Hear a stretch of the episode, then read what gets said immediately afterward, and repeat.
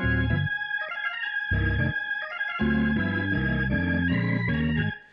everybody, welcome to another Gospel Unplugged. This week we're talking about the Gospel story appointed for Easter, the Feast of the Resurrection.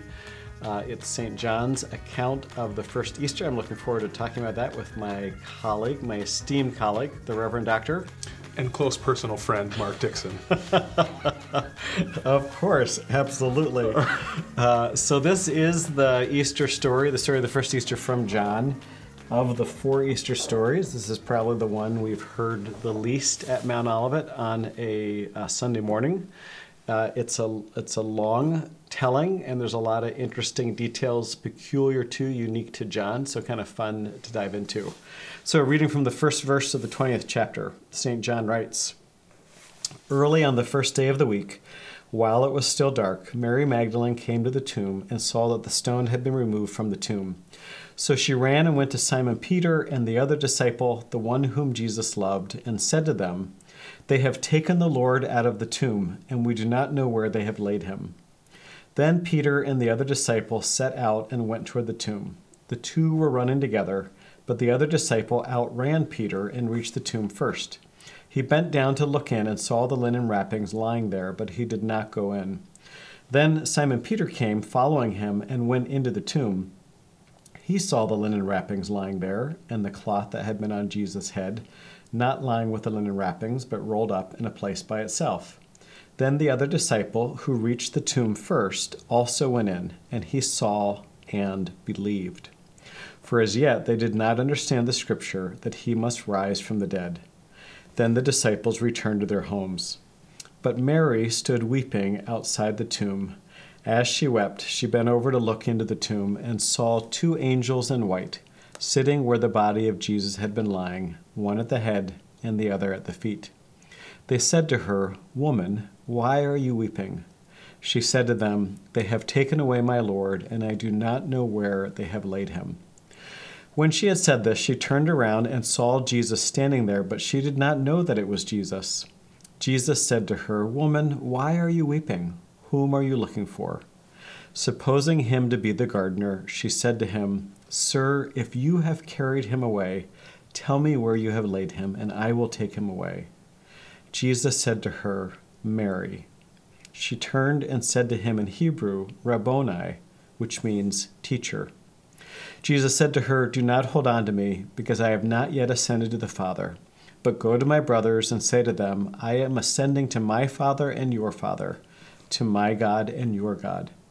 Mary Magdalene went and announced to the disciples, I have seen the Lord. And she told them that he had said these things to her. Wow.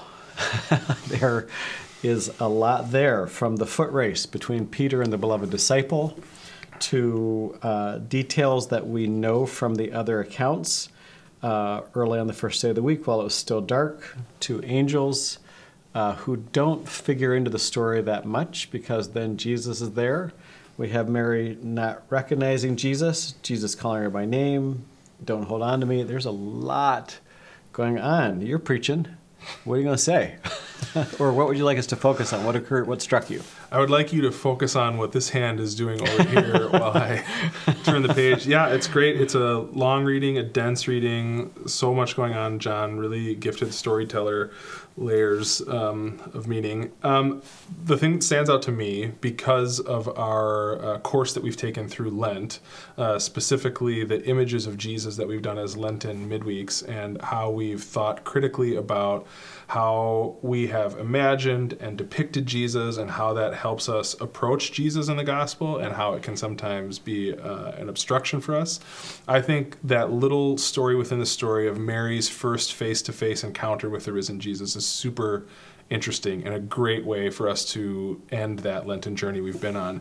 Here she is, face to face with someone she knows so well, whom she loves so dearly, whom she's followed so faithfully, and she still doesn't get it. She still doesn't recognize him for who he truly is. And um, there's this tension in this story where Mary, that Mary establishes in her dialogue. We don't know where they have taken him. Really oppositional thing. And here, when she meets Jesus, she's including Jesus in that antagonistic they. You, they have taken him. Where have you put him? Not only does she not recognize Jesus, Jesus to her looks like the enemy. That might be too strong of a word. And I just think that's interesting to think about. How often is who Jesus really is, what Jesus really teaches, what Jesus really does for us in this life, so strange to us, so foreign that it feels, um, you know, like uh, almost hostile, like antagonistic to us. That that can't be my Jesus. So I like that part of the story. There are a lot of great characters in John's gospel that he develops more than some of the other writers do, and I think in part he's inviting us uh, to contemplate options for how we might react to Jesus. And with Mary, uh, you're invited to use your imagination. It, does she not recognize him because of her grief? Mm. Does she not recognize him because nobody expected a cross and nobody, nobody, nobody expected resurrection? Mm-hmm. So she just can't believe it. Like, what's going on? And I think there's kind of an invitation what would it have been like to yeah. experience the cross? to come back, the body is missing the, the sense of loss that she has mm-hmm. now. She can't even remember her Lord. Uh, and to be encountered by him, how would we respond? What, yeah. what would have our take been? Um, that's fun. As we mentioned, there's tons of things going on in uh, John. Um, I'm always struck by the way in which John is a very confident writer and he makes no bones that he, in his gospel, is retelling the two central stories of Israel the story of the Exodus, which we hear when John the Baptist greets Jesus as the Lamb who takes away the sin of the world, and all through the Passion, a lot of references to the Passover story, but also to the Genesis story of creation. And that starts in the very first verse In the beginning, when the Lord created heaven and earth, Genesis, mm-hmm. in the beginning was the Word, yeah. John. And here, I think it's kind of fascinating the story ends up, and only in John, at a garden. Jesus or Mary thinks Jesus is the gardener. Mm-hmm. And so John is kind of recasting resurrection as new creation. It yeah. is it, it, Jesus makes up for or does over again what Adam and Eve blew. Right. They were in a garden and did not trust God. Uh, Jesus is being raised new creation there. Um, and I think that's kind of that's kind of neat. I think we tend to think, or a lot of us tend to think that resurrection, uh, life after death, all that's promised in Easter, it happened to Jesus a long time ago. Someday when we die, yeah. or when Jesus comes again, it's way off in the future. It's in our future, yeah. And I think John in this moment is is is inviting us to imagine, know that from the first Easter on, we live in that old fallen creation and we live in new creation. Mm-hmm. God is at work in a different way. There is new possibility. Um, and so, one of the questions I imagine for folks to think about is to think about those moments where you were kind of overwhelmed by the sense of newness, whether it was in a relationship that you thought was going one direction or, or ended and it opened up again, or it was a career uh, or a life that, that just you were just struck by I did not expect a second chance. I did not expect another go at this. More life, yeah.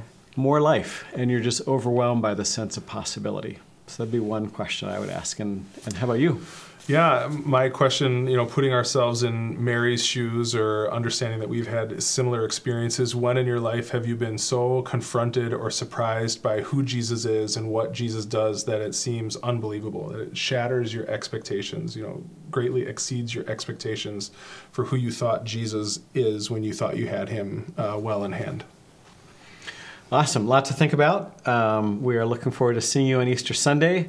There will be fabulous music, uh, full congregation, great singing, and we'll preach. Adequate preaching. and we'll, we'll try to bring something yeah. from the pulpit that morning. Thanks for talking. Thanks for being a part of this church, and we'll see you at worship.